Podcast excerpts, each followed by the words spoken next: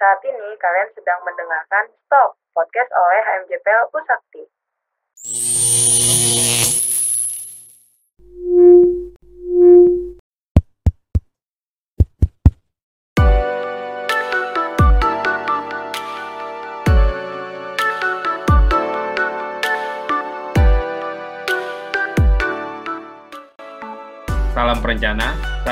Kalian mendengarkan podcast top seri ketiga yang bertema Kota Impian di Tanah Borneo. Nah, dalam episode satu kali ini, kita bakalan ngobrol mengenai Kota Impian, Ibu Kota Nusantara, yang akan dibawakan oleh saya sendiri dan Diza Markasi dengan narasumber kita di sini, Dr. Yayat Supriyatna. Mungkin sebelum kita mulai mengobrol, bisa saya sapa dulu. Selamat siang, Pak Yayat. Selamat siang Gandhi, salam sehat, salam semangat, salam perencana. Gimana Pak Yat? Ada kesibukan apa Pak Yat akhir-akhir ini? Wah, super super sibuk ya. Susah soalnya kan menemukan jadwal untuk Pak Yat ini. Ah, bukan. Para perencana itu siap simatupang, siap malam tunggu panggilan. Tapi Ini. para perencana yang punya andil, yang punya Oh. peran. Jadi kalau perencananya diem-diem aja nggak dipanggil-panggil dia, kecuali nunggu dipanggil yang maha kuasa. Mantap, mantap, mantap, mantap Pak Yayat ini ya. Mungkin ini kali Pak Yat ya, karena eh, ini kan sebenarnya topik ini kan sudah sering banyak diperbincangkan di Ya. banyak-banyak media ya Pak. Mungkin eh, tapi juga yang kami melihat di sini adalah banyak juga di media di mana mereka itu agak sedikit tumpang tindih gitu Pak. Mungkin kami di sini juga ingin sekedar apa me- mereview ulang mengenai apa mengenai topik ini di mana ingin menyamakan persepsi juga mungkin di mata-mata masyarakat itu di mana buat orang-orang awam ini kan kalau tumpang tindih kayak gini kan jadi banyak penumpukan lah misinformasi jadinya. Mungkin kami mulai dari ini dulu kali Pak ya. Bisa kan dalam pembangunan ibu kota ibu kota baru ini kan sudah pasti ya Pak ya dengan Ya. adanya dengan adanya landasan hukum yang sudah dibuat sama pemerintah. Nah, tapi yang paling sering miss di masyarakat itu adalah alasannya itu loh Pak. Kan banyak ada alasan A, B, dan C seperti itu. Mungkin kalau misalnya dari Pak Yayat sebagai yang juga ikut dalam perencanaan ibu kota ini, alasan utama dalam pemindahan ibu kota ini apa ya Pak? Sederhananya saja kan. Sederhananya saja begini. Kita tahu bahwa isu utama itu adalah ketimpangan. Sebetulnya dari awal mengapa harus ada ibu kota baru? Ada ketimpangan kesenjangan pembangunan antara Jawa dengan luar Jawa, antara Indonesia Barat dengan Indonesia Timur. Bukan lari dari masalah Jakarta ya. Memang Jakarta punya masalah. Tapi pertanyaan lebih besar adalah bagaimana kesenjangan antar wilayah itu bisa diatasi. Dan yang kedua, ada persoalan kita butuh pusat pertumbuhan baru.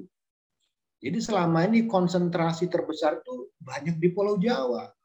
Dan memang Jawa sulit untuk dikalahkan sebagai katakanlah pembangkit ekonomi Indonesia harus diakui memang hampir katakan 60% atau 70% ekonomi kita itu banyak bergerak dari Jawa. Penduduknya juga demikian. Jadi persoalan Indonesia itu jangan hanya terjebak pada Jawa sentris. Indonesia itu luas. Nah, yang menjadi pertanyaan kita adalah kalau nanti jadi dipindahkan, kan pertanyaan orang, so what gitu loh, akan kita buat apa di sana gitu. Itu jangan sampai ketika kita pindah, sekarang kan sepertinya masyarakat tuh, oh jangan sekarang, kita sedang pandemi, punya utang dan punya apa. Jadi pertanyaan-pertanyaan kan kadang-kadang membuat andilau antara dilema dan kegalauan. Betul Pak. Iya kan? Ini persoalannya itu. Nah, jadi kalau misalnya nanti mau dipindahkan, aku yakin nggak kita dengan adanya ibu kota baru akan tumbuh pusat pertumbuhan baru. Apa sih yang dibangun? Dapat apa sih? Dari uang hampir 500 triliun yang akan digunakan untuk pembangunan di sana. Jangan sampai sekedar membuat istana atau kota kota pemerintah. Nah, di sini ada niat namanya. Niat itu apa? Membangun super hub ekonomi. Jadi kalau misalnya dibangun hanya pusat pemerintahan, itu kontribusinya tidak banyak. belajar dari DKI.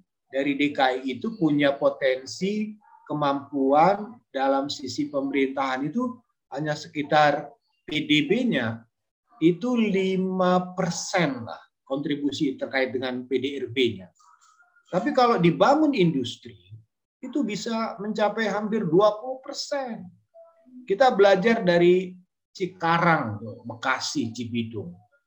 Cepet banget berubahnya sekarang udah jadi kota. Tiba-tiba ditambah dengan tol layang Cikampek. Nah, kalau misalnya dibangun di IKN Nusantara ini, nah ini prediksi ya. Apa sih yang dihasilkan?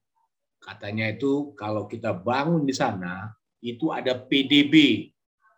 PDB US dollarnya tuh 180 miliar US dollar. Berarti ada mimpi nih, weh, produk domestik bruto yang akan dihasilkan tuh tinggi banget. Kemudian berapa ciptaan lapangan kerja baru? Ada 3 juta. 3 juta lapangan kerja baru. Eh, yang kemungkinan itu. Kemudian penduduk ini ada tiga pilar kotanya. Kota Balikpapan ya, Kota Samarinda sama IKN.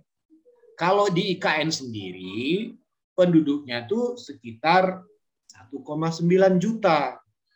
Tapi gabungan dari kota-kota lainnya itu itu diprediksikan diprediksikan hanya eh, sekitar 7 juta gabungannya. Jadi perlu kita ingatkan kehati-hatian ya bahwa pembangunan ini mau tidak mau memang akan memunculkan satu pusat pertumbuhan baru, ada petunjuk petu, apa, penduduk 7 juta jiwa. Nah, pertanyaannya, akan jadi apa? Maka dibayangkanlah 180 US dollar itu, 180 miliar dolar itu, ya, itu bisa didapatkan dari aspek pengembangan ekonomi global. Apa itu katanya? Industri manufacture. Jadi pengolahan barang-barang industri pengolahan tindak lanjut itu ada 3,3. Kemudian kalau di sana itu smart city, teknologi digital, ya. Kemudian ekowisata dan kesehatan. Ekowisata kesehatan tuh gimana, Pak? Sekarang tuh banyak banget orang-orang Indonesia, ya, yang apa? Yang merawat kalau sakit ke Singapura, ke Cina, sama ke Penang. Kalau nanti mereka bisa difasilitasi di IKN, uh, itu luar biasa. Kemudian inovasi pertanian tanaman pangan, kemudian ada farmasi. Kita ketahui selama COVID ini kita, waduh, impornya tinggi banget. Nah, jadi di sini ditambah dengan petrokimia. Petrokimia itu karena wilayah Kalimantan Timur itu banyak gasnya.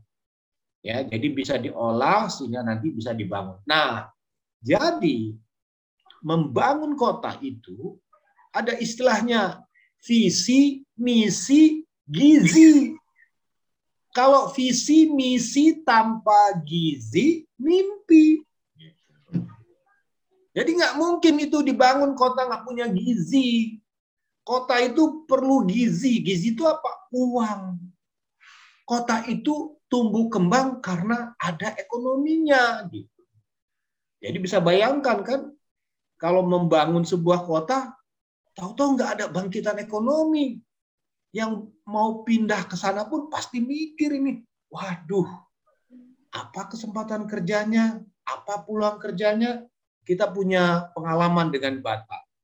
Ketika Batam itu dibangun sebagai wilayah pelabuhan bebas, industri, itu orang berbondong-bondong datang ke Batam. Tapi ternyata tidak seperti dibayangkan ketika orang datang. Namanya makanya istilahnya dulu ada istilah Batam tuh begitu Anda tiba Anda menangis. Loh kenapa? Lapangan kerjanya tidak tersedia buat mereka yang tidak terampil. Biaya hidupnya tinggi. Mau tidak mau mereka yang terbatas. Nah, jangan sampai nanti ketika IKN itu dibangun ya, ketika IKN itu dibangun hanya mendatangkan orang-orang yang tidak terampil, khususnya nanti pada saat proses pembangunannya. Padahal kota ini dibangun dengan standar tinggi. Nanti kita lihat gambar desainnya. Nah, kira-kira itulah latar belakangnya mengapa perlu dibangun sebuah ibu kota baru. Nah, yang menjadi tantangan kita di sini adalah mengurangi terjadinya kesenjangan ya antara Jawa dengan luar Jawa. Jawa tetap dominan.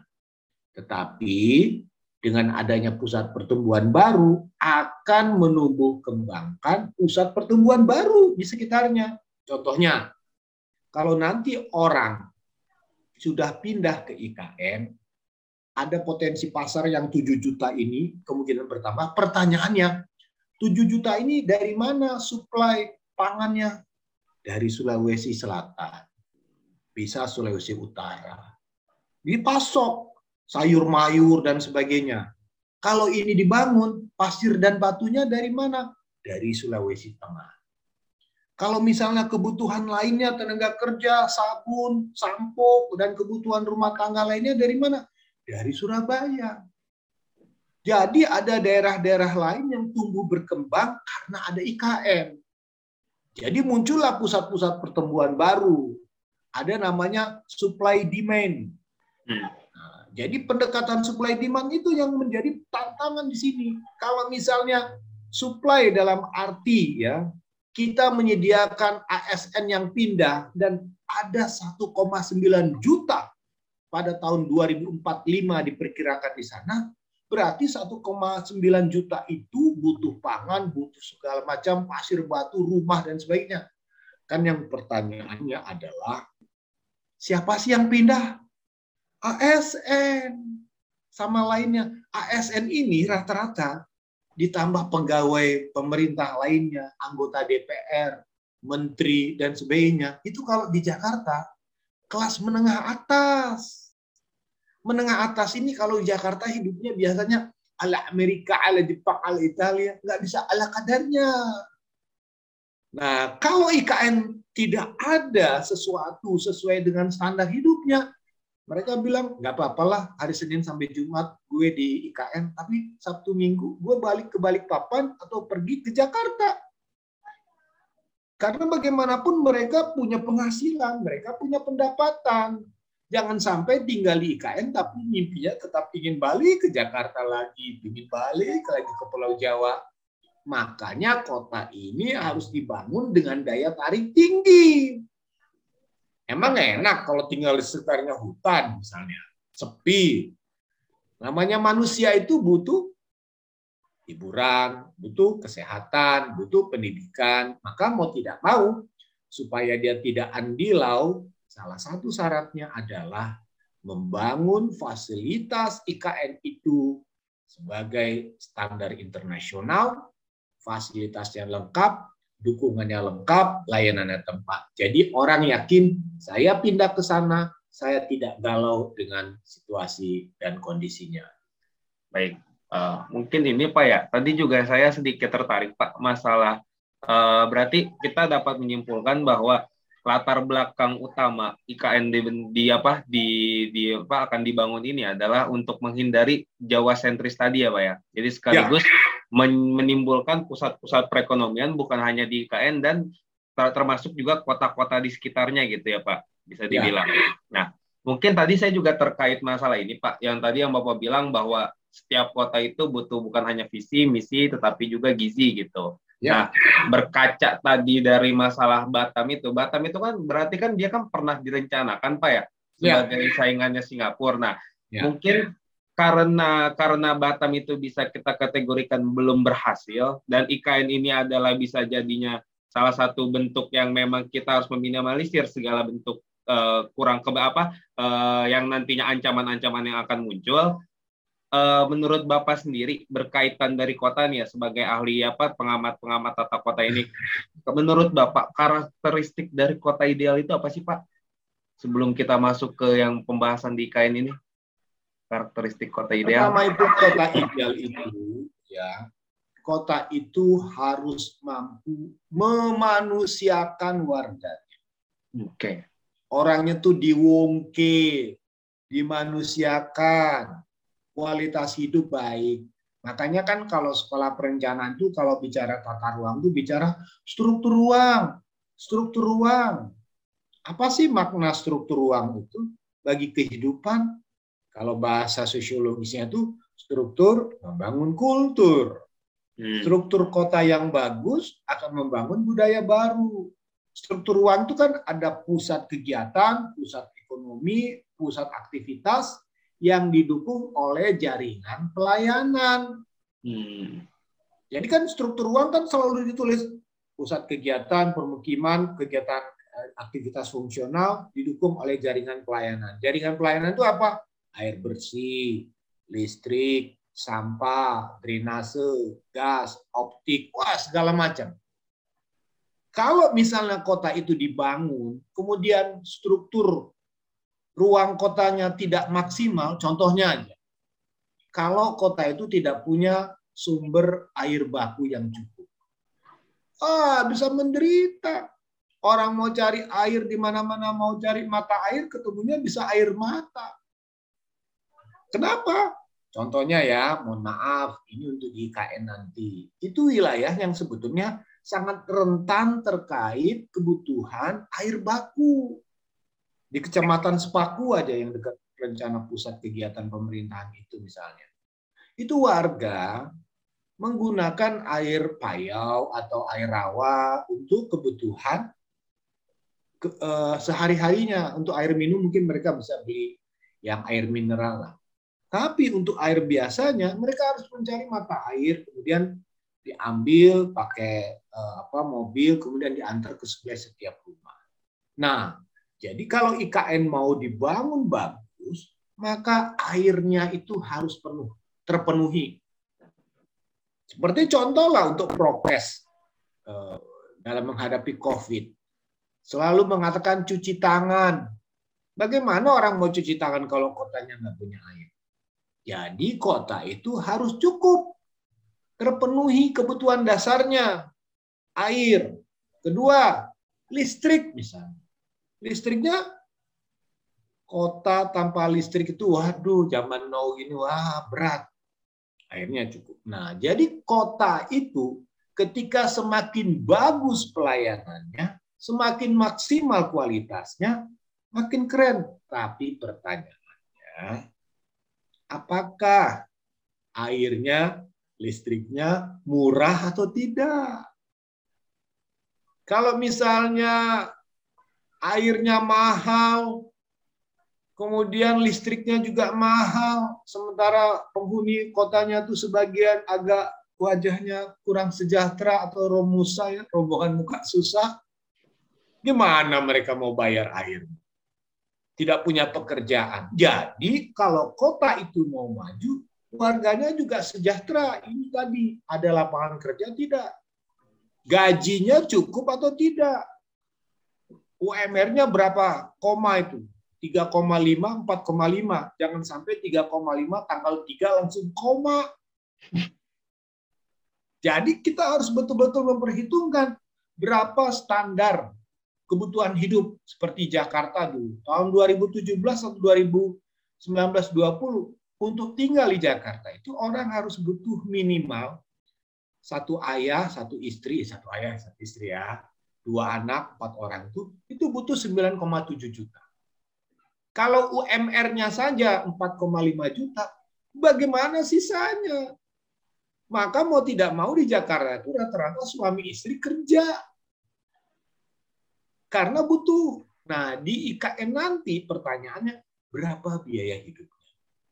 Kalau sumber-sumber bahan kebutuhan pokoknya diimpor dari luar, itu kan ada biaya transportasinya.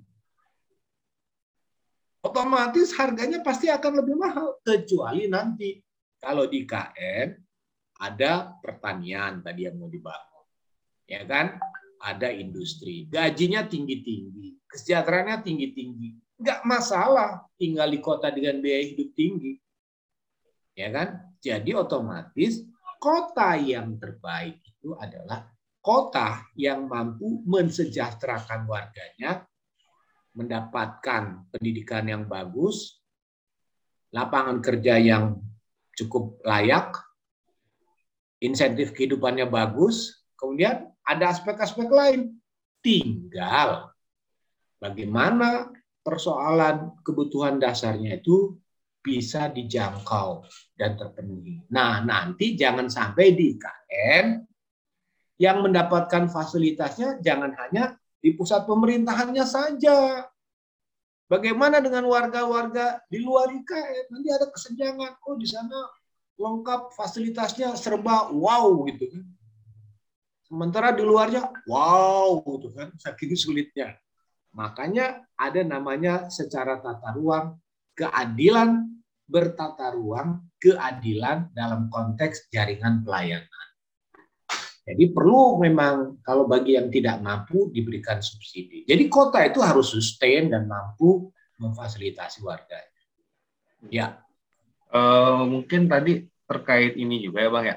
Eh Pak uh, mengenai mengenai tadi yang udah bapak sebutkan mengenai apa karakteristik lah ya mengenai nanti ya. tadi struktur ruang terus hubungan fasilitas pelayanan publiknya dan lain-lainnya. Nah, apakah di ibu kota itu nanti sudah memperhatikan itu semua, Pak? Sebetulnya apa apa yang dibuat itu sudah ya, misalnya contohnya kan. Hmm. Kemajuan itu ada representasi sebagai kota dengan visi sebagai pusat peradaban manusia, mencerminkan identitas dan lain. Tapi yang menarik itu begini nih. Hmm. Ada namanya KPI, kota yang bagus itu harus punya standar. Nah, ini namanya Key Performance Indicator. Jadi contohnya begini. Kota itu dinilai punya kinerja bagus, misalnya dia punya Key Performance Indicator dari masalah sosial. Pertama hmm. contoh, berapa penduduk yang kira-kira dibatasi, dikendalikan. Supaya apa? Supaya tidak kepadatan, macet, dan berapa. Berapa rata-rata kepadatan yang wajar di sana? Jadi di sana misalnya penduduknya 250 ribu, 280 ribu di pusat pemerintahan. Rata-rata kepadatannya kan cukup rendah nih. 900 eh 90 sampai 100 jiwa per hektar. Bayangkan hmm. dengan Jakarta. Jakarta itu sekarang dalam satu hektar atau satu kilometer persegi bisa 16 ribu, 20 ribu orang. Hmm. Bayangkan seseknya Jakarta. Sementara di sini 90 sampai 100. Terus kedua indikatornya adalah 10 menit ke mana-mana. Ke fasos-fasus. Rumah sakit dekat, mall dekat, atau ke mana-mana tuh dengan titik transitnya terkait sama TOD ini berarti Pak ya konsepnya? Bukan TOD-nya, maksudnya itu hmm. dari titik simpul tempat tinggal oh, yeah. ke mobilitas mereka. Ya boleh dari TOD atau ke mana konsepnya apa. Mereka itu. Kemudian 70% totalnya itu pemukiman itu untuk ASN. Kenapa ASN? Mungkin ASN itu lebih dia, mudah diatur, lebih terdidik, di well educate lah, eh dilarang buang sampah sini, nah, bersihlah kota. Kalau misalnya kotanya kotor, itu ASN-nya perlu ditanya itu. Terdidik atau tidak? Contohnya sederhana aja. Kenapa orang Indonesia kalau ke Singapura jadi orang baik? Jadi orang yang rapi, tidak ngerokok, tidak buang sampah sembarangan. Karena kota itu membuat standar dengan penduduk yang harus punya standar eh, apa ya pendidikan yang cukup baik. Nah, dia kalau udah seperti ini, wah, 10 menit. Kalau 10 menit itu artinya apa? Ke mana-mana jalan kaki. Coba lihat orang Singapura itu. Jalannya cepat, langsing-langsing. Coba cek orang Singapura itu. Diabetes enggak? Enggak, enggak banyak yang diabetes. Kita ini kaum rebahan kebanyakan pinginnya tidur ke mana-mana kalau bisa naik gojek atau apa dijemput sampai depan pintu rumah. Ya kan? Nah di sana itu kalau 10 menit artinya ke mana-mana ya dekat. Mudah. Hmm, ya kan? Nah kemudian bagaimana kota ekologis dengan preservasi lingkungan alami? Nah kalau berbicara lingkungan alami itu kita bicara tentang uh, microclimate-nya ya sistem apa ekosistem lingkungannya itu microclimate-nya itu artinya bagaimana misalnya standar suhunya. Kalau suhu di luar IKN itu bisa katakanlah 34, 33, 31, bisa nggak di dalam lingkungan IKN itu suhunya 30, 28 atau 29? Bisa. Tinggal tetapkan aja 70-79 persen area hijau. Kanopinya, tutupannya, ke mana-mana hijau, dingin suhunya. Jadi kalau misalnya kanopi hijau, dingin, banyak pepohonan, orang mau jalan kaki. Nggak kepanasan. Tapi kalau misalnya ke mana-mana panas, waduh, boro-boro mau jalan kaki. Nah, di IKN inilah nanti budaya berjalan kaki tumbuh. Hmm. Bandingkan nanti dengan orang-orang Jabodetabek, orang Jakarta rata-rata penelitian dari STTD Sekolah Tinggi Transportasi Darat itu tahun 2019 atau 2020 eh 2018 ya seingat saya 2018 2017 itu orang Indonesia khususnya orang Jakarta itu paling jauh dia 50 meter mau jalan kaki hmm. Dan hasil kajian dari sebuah majalah di Amerika menunjukkan orang Indonesia itu dikatakan orang yang paling males jalan kaki.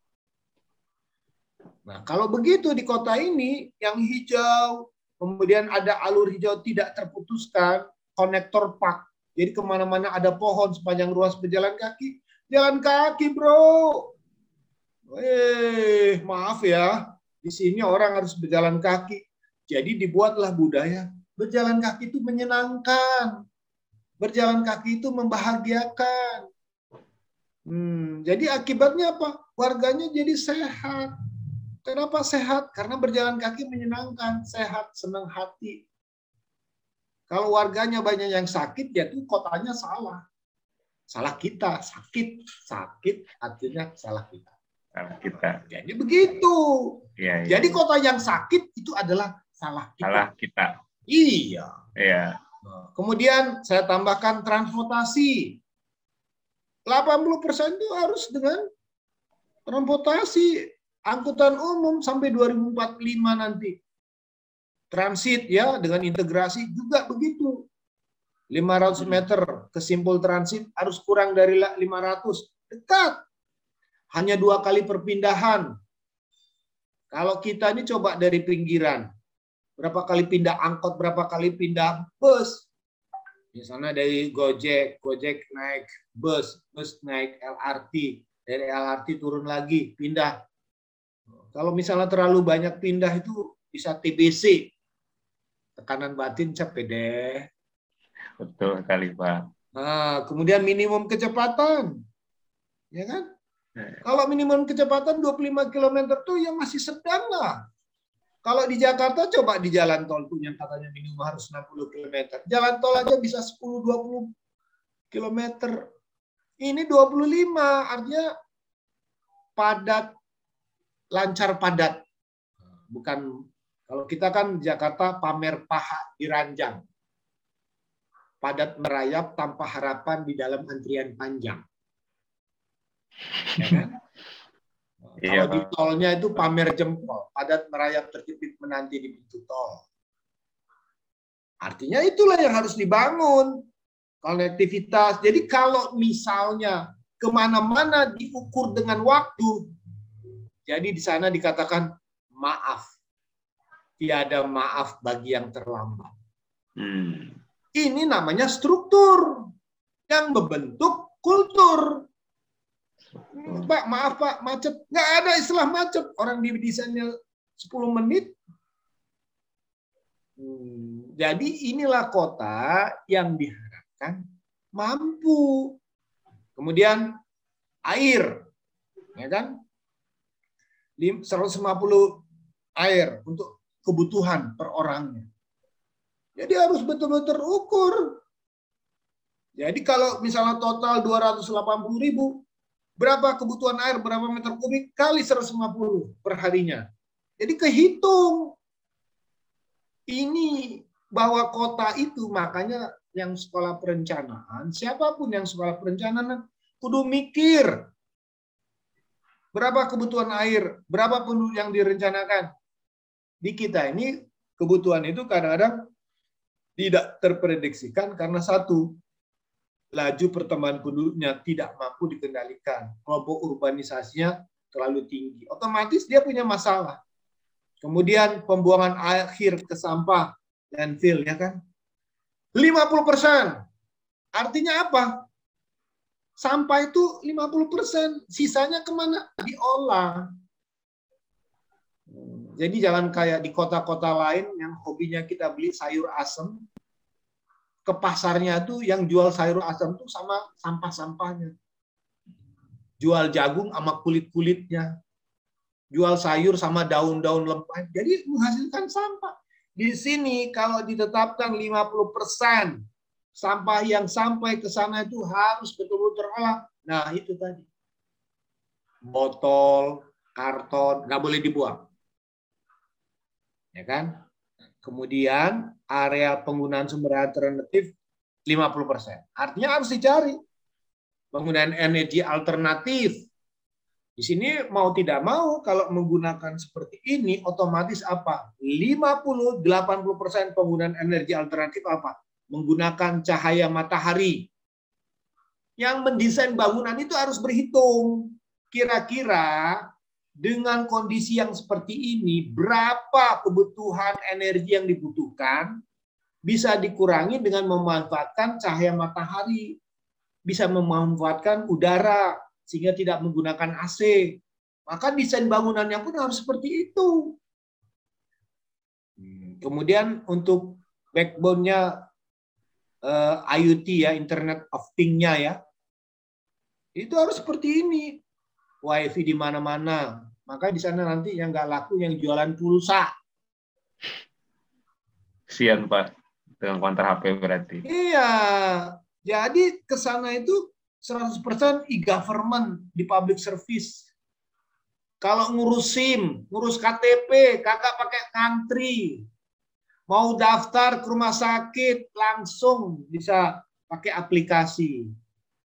Jadi yang begini ujung-ujungnya ya warganya tidak bakalan TBC. Tekanan batin capek deh. Berarti target kota ideal itu bisa dibilang mencegah TBC masyarakatnya itulah Pak ya. Iya dong.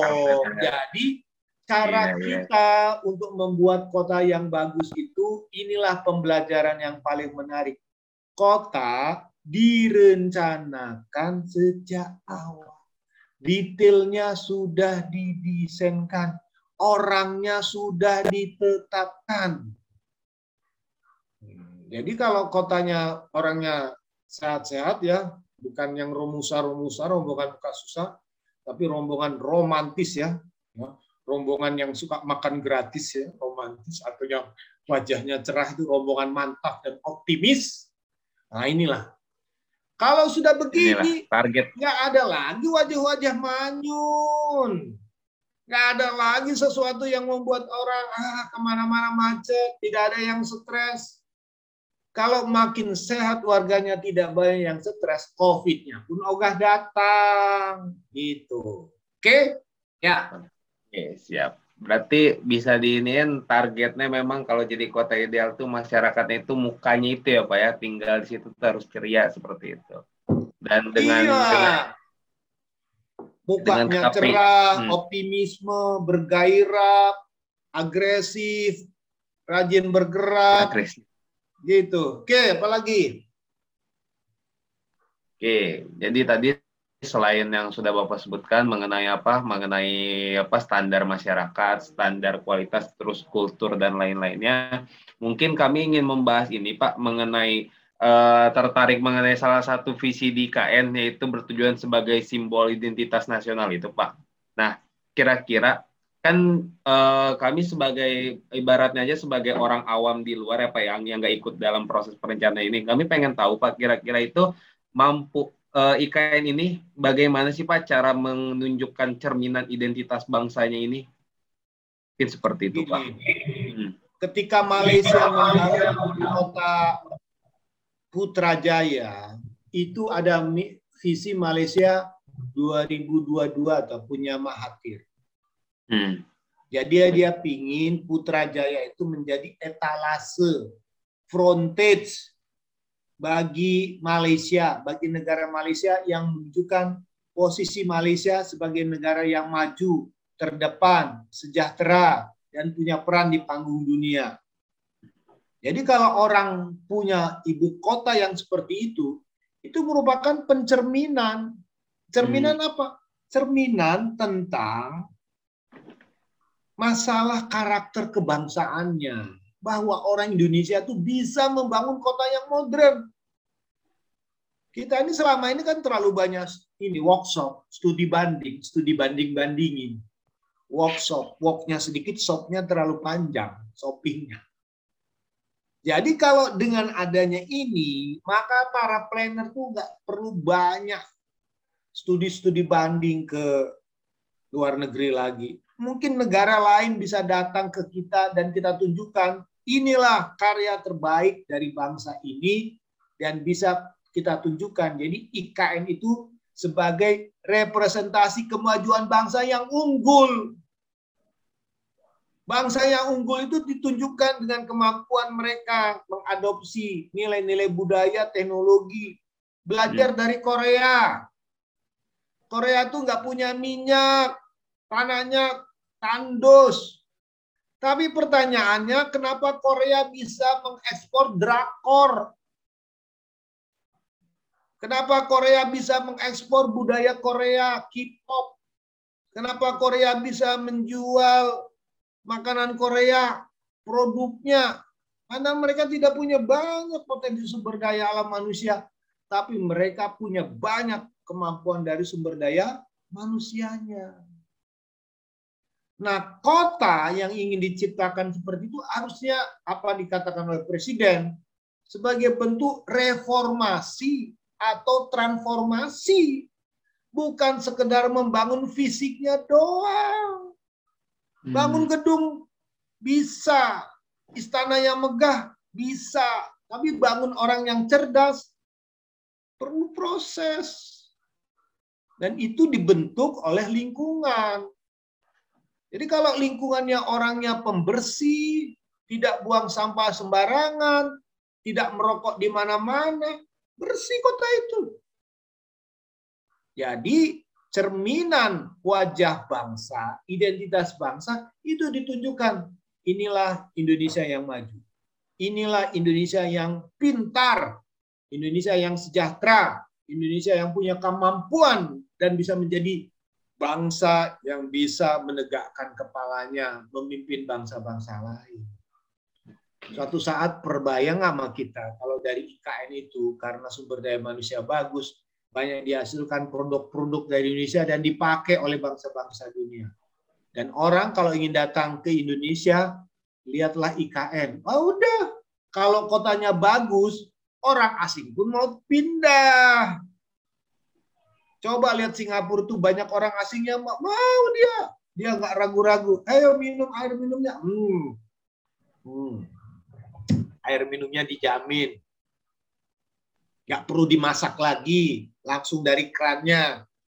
Coba sekarang, berani minum nggak air kran dari tempat kita? Ya? Belum berani. Belum berani. Tapi kenapa?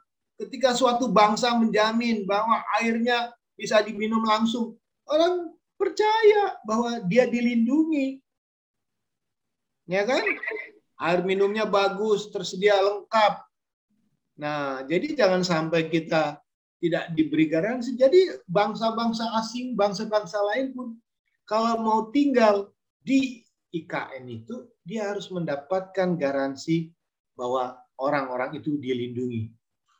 Jadi kota yang baik itu adalah melindungi dan melayani bukan aplikasi peduli lindungi. Ya, berarti memang memang IKN ini tuh di apa dibangun bisa dibilang untuk sekaligus tadi mencerminkan itu menunjukkan kepada dunia berarti pak ya. Kepada orang-orang bahwa bahwa Indonesia tuh bisa gitu, bahwa Indonesia tuh bangsa yang besar, bahwa Indonesia juga bisa ngebangun kota dengan standar dunia seperti itu berarti pak ya. Lah iya dong. Iya Masa dong. kita selama ini selalu berorientasi ke Eropa, bangun orientasi, bangun. Dan kita lihat misalnya bagaimana bentuk-bentuk bangunan desainnya. Jangan membayangkan, misalnya contoh ya, Hmm. Smart Forest City katanya. Apa sih bangunan yang Smart Forest City itu? Ya kan? Kota yang Forest City artinya apa? Dia mempertahankan struktur bentang alaminya. Hmm. Dia memperhatikan harmoni antara penghuni hutan dengan penghuni kota. Bisa bayangkan kita sore-sore ceprik, ceprik, ceprik, ceprik. Banyak burung. Ya kan? Hmm. Kalau kalian belum lahir tahun 60, 70, saya bisa membayangkan tahun 70-an itu misalnya. Saya tinggal di Sumatera itu ketika sore maupun pagi hari ribuan burung pipit itu terbang di atas kota itu. Dan itu tidak pernah dilihat sekarang. Kalau orang di Bogor dulu selalu melihat banyak kalong yang terbang menjelang maghrib dan itu benar-benar. Coba sekarang tanya banyak kak kalong-kalongnya yang sudah banyak mungkin tinggal garong-garongnya kalongnya udah banyak. Iya Pak. Sebagai Artinya- orang Bogor juga, sebagai orang Bogor juga ngerasa Pak udah nggak ada, Udah nggak ada. Nggak ada. Sebagai kota taman, mampu nggak kita mempertahankan cuaca udara yang sejuk? Ya kan? Bukan hanya sejuk di lagu-lagu. Berarti sejuk sejuknya bukan cuma di pikiran ya Pak ya, tapi di Iya, juga ini gitu. coba. Nah, contohnya misalnya. Ini kan coba. Nah, ini contohnya ya. Hmm. Areal hijaunya tuh 68 persen. Hmm. Hijau. Penduduknya terbatas. Ya kan? Mm-mm. Jadi betul-betul dibuat kotanya itu kota yang penuh hijau. Nah, terus nah, contohnya lagi ini saya ambil dari keterangan resmi pemerintah ya, bukan ngarang saya. Saya bukan nggak berani buat karangan-karangan yang sesuatunya tidak berdasarkan ini ya kajian. Nah, jadi kinerja tadi di kementerian tuh pertama ada greens uh, uh, yang eco ecological corridor ya ada konektor park. Nah gedung-gedungnya di sana nggak perlu gedung-gedung tinggi. Nah gedung-gedungnya eh, ini istana lah ya kita terlepas dari persoalan lain. Tapi coba kita nah kita nggak ngebayangkan kalau misalnya kalian mau ngelihat sesuatu yang seperti ini, coba coba main ke saya tidak promosi. Pergilah ke The Bridge. The Bridge itu eh, di SCBD eh bukan di BSD. Itu gedungnya nggak tinggi. Misalnya contoh, kenapa dia pakai kaca tembus ruang gini? Cahaya. Kalau cahaya yang luas itu, kemudian juga hemat, itu ya. Misalnya AC-nya bisa hidup, tapi perlu nggak perlu lampu. Di kita ini banyak bangunan, udah pakai AC, lampunya diterangin terus siang-siang. Bagaimana kota itu kalau misalnya dia mau memanfaatkan cahaya matahari? Cahaya cahaya harus terang-terangan. Jadi kalau misalnya luas, kelilingnya tuh luas, orang tuh nggak jenuh. Nggak ngelihat 4L, lu lagi, lu lagi, lu lagi. Pemandangan, bro. Wih, dengan luas itu seperti kerja di tengah taman, di tengah hutan. Forest City. Hmm. Ke mana-mana orang sedikit, mobilnya mobil listrik, ke mana-mana jalan kaki. Ini mimpi. Ini mimpi. Apa? Kalianlah yang nanti menikmati 2045. Saya udah tua. Kalian umurnya sekarang 20-an. 2045 itu lebih kurang 23 tahun lagi. Hmm. Kalian itu yang mengawal. Jangan-jangan kalian ASN yang dipindahkan. Nah, jadi itu yang diimpikan. Hmm. Maka kalian bagus diskusi ini karena kalian punya gambaran. Oh begini. Nah, ini contoh pola ya.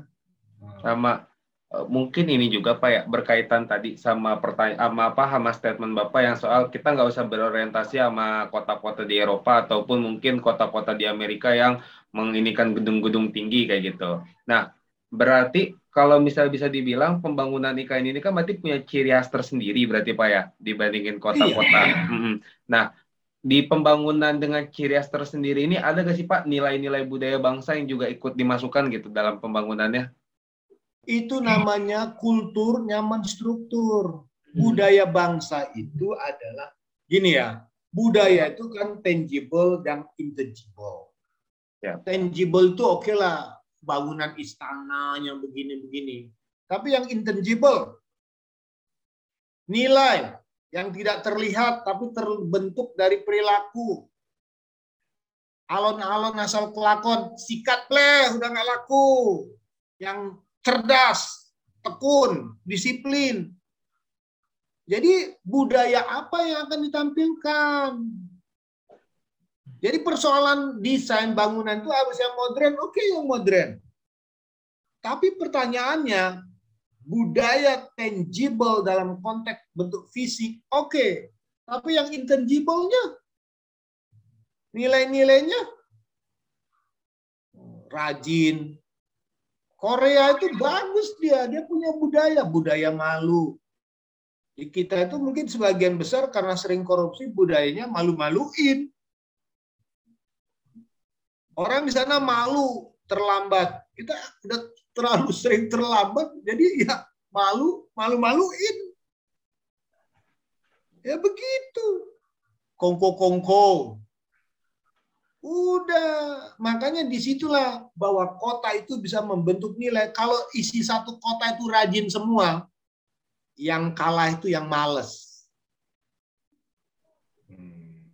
Berarti itu, IKN ini bertujuan untuk membangun budaya-budaya baru yang yang lebih baik gitu Pak ya tadi budaya iya. berjalan kaki, terus oh, budaya, budaya jalan kaki, budaya hemat energi berarti tadi Iya dong. Ya. Ini yang selalu saya katakan dari dulu. Struktur yang membangun kultur. Tapi juga bisa ya. kultur yang membentuk struktur. Jadi bayangkan desain yang seperti ini. Hmm. Ya, terbuka, transparan. Bangunannya hemat energi. Menggunakan bahan-bahan yang lebih ini. Inilah mungkin kelebihan dari teman-teman urban design dari Satgas Satuan Kerja Pemerintah terkait IKN itu sudah menggambarkan. Jadi dia mampu membangun ruang imajinasi.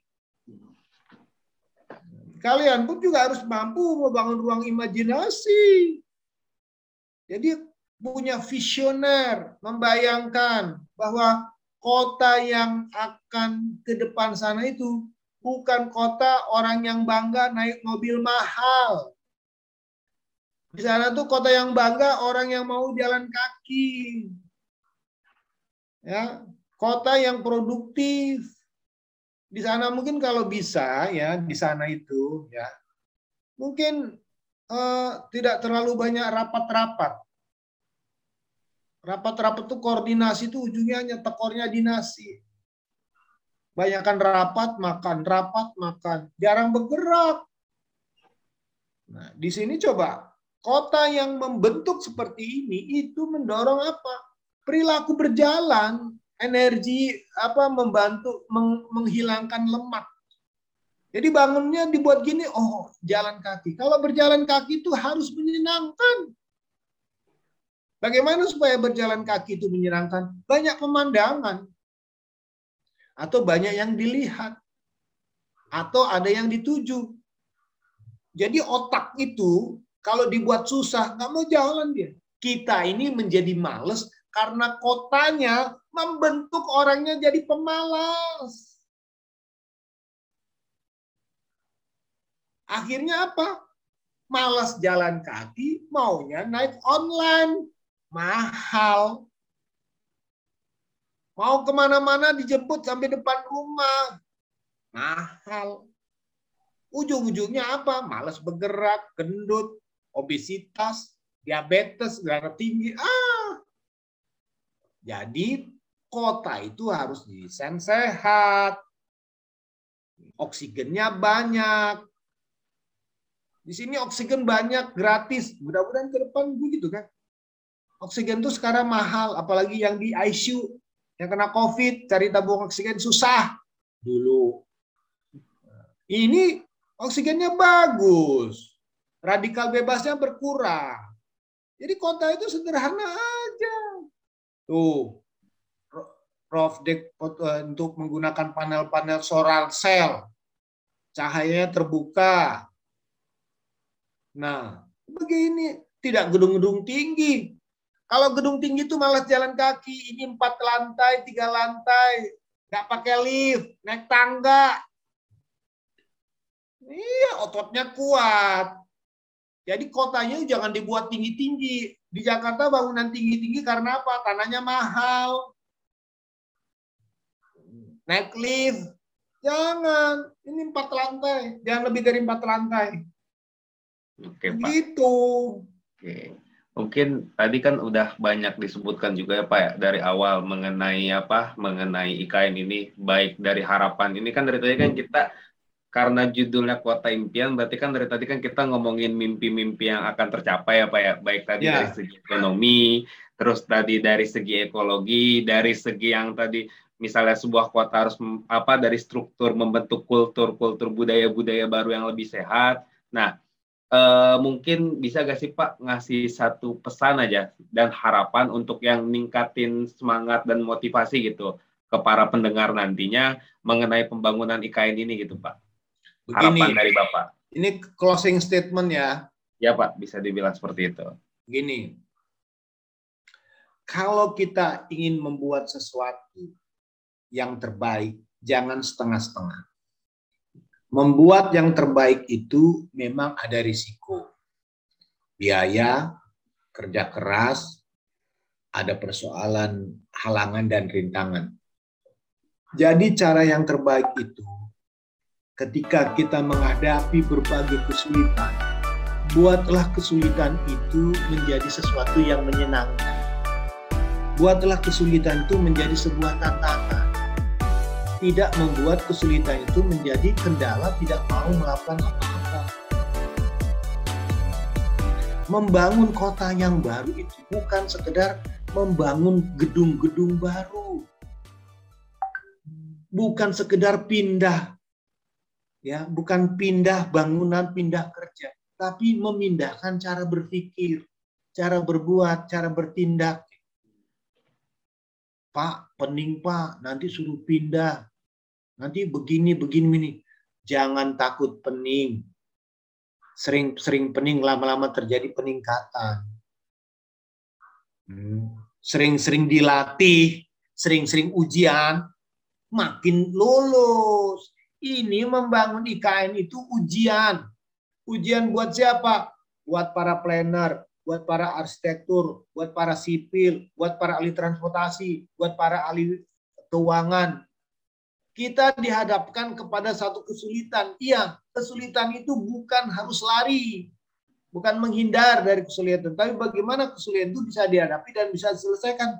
Tidak perlu paripurna. Ya kan?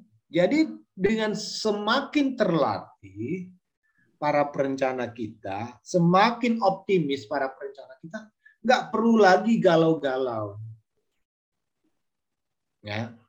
Jadi kita sebetulnya itu membangun visi, misi, misi bangsa untuk membawa perubahan. Nah, ini kan dia merubah transformasi untuk bermukim. Kita menggunakan ya konteks konturnya yang berbukit di sana itu bagaimana kotanya itu ya 100% green building untuk bangunan publik. Hijau, area hijau. Ya. Anginnya itu tidak begini, banyak tidak terlalu jarak. Jadi anginnya itu set mudah.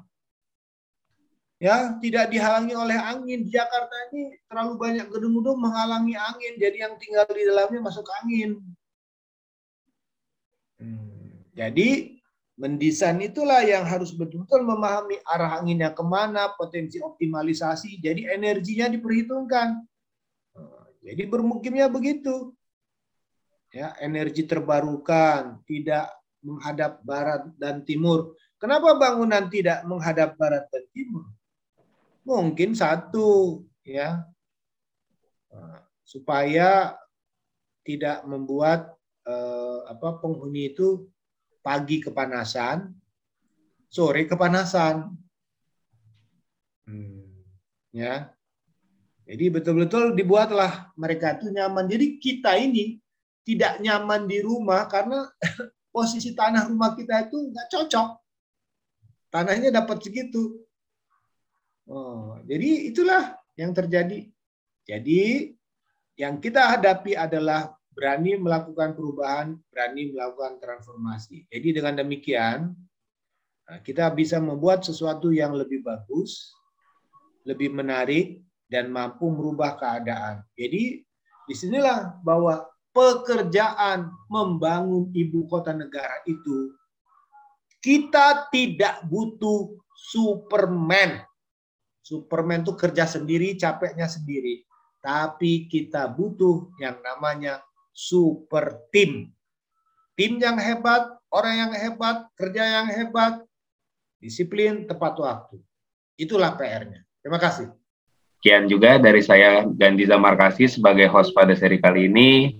Mungkin tutur kata sesuai kayak yang sudah semuanya dijelaskan. Mudah-mudahan pembangunan ibu kota baru ini dapat menjadi kota impian kita semua, kota impian kota impian bangsa Indonesia sekaligus kota impian yang kita cita-citakan bakal membawa perubahan baru untuk bangsa kita. Terima kasih juga Pak Yat atas waktunya dan terima kasih sudah mau berbagi ilmunya juga ke kami mengenai pandangan baru mengenai kota impian yang nanti akan dibangun di tanah Borneo sesuai tema yang kami usungkan pada kali ini gitu Pak.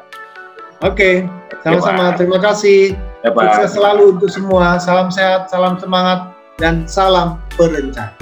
Salam perencana.